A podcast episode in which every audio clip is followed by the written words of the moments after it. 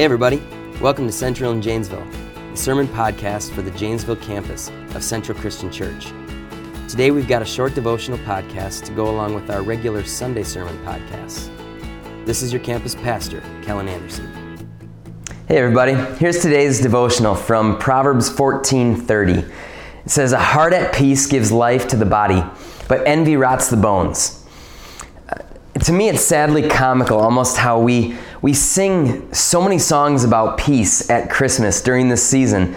Yet by the end of the holidays, it's like we all just feel like we need another holiday to rest from all the holidays.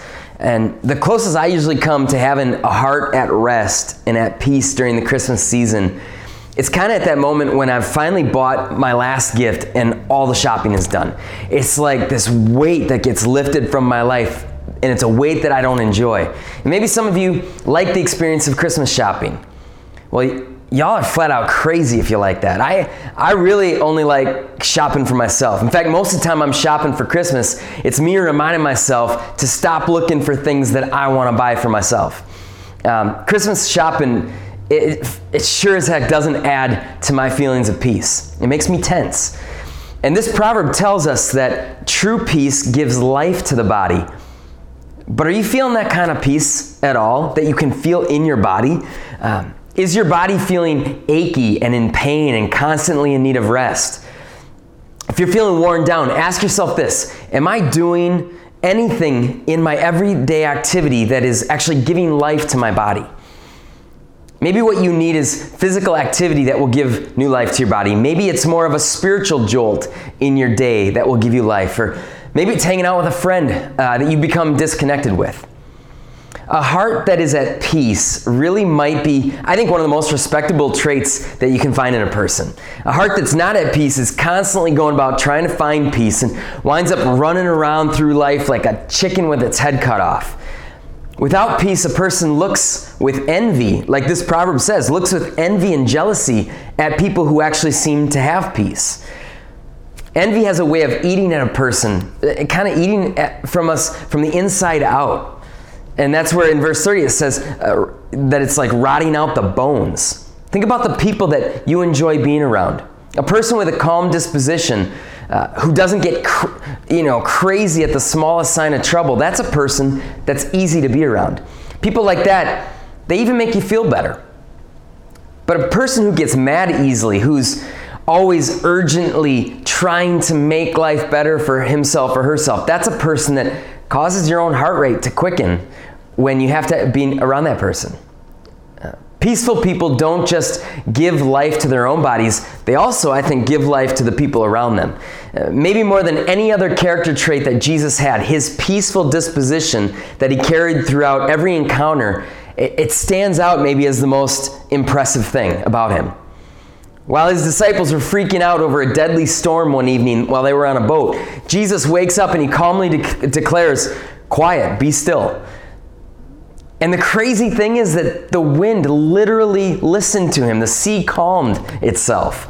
And it may not have been Jesus' calm demeanor that was the reason for the calming of this storm. Um, it was probably more the power in the voice of Jesus, who is the creator of all the world.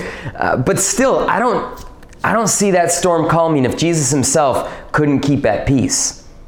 A Savior running around freaking out at the storm doesn't seem to be the picture where you might imagine a storm listening to that person actually dying down, calming down. Peace gives life to peace, calm gives life to calm. Quick tempers give life to stress and to more quick tempers.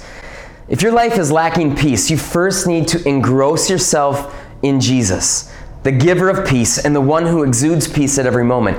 His growing presence in your life will inevitably bring a growing calm to your life. But maybe you also need to surround yourself with more people who help to calm your spirit. If you're feeling run down at all, it's time to seek the peace of Jesus, who can give you restoration, and only He can give you restoration. Why don't we pray? Lord, I pray that you will help every single one of us uh, in these next few weeks as we're going through the Christmas season. God, help us to be filled with peace. Um, help us not to be running around crazy trying to get all kinds of things done and stressed out about it, and, and all of a sudden our bodies are feeling stressed. God, I pray that you bring calm to our bodies right now.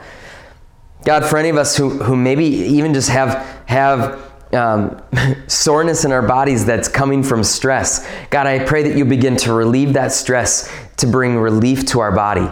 Um, but God, we, we don't want to, to have peace just so that our bodies feel better. We want to have peace so that our hearts are in the right place. That we can live amongst the people around us with such a peace that they see the joy and the peace of Jesus shining through us every day.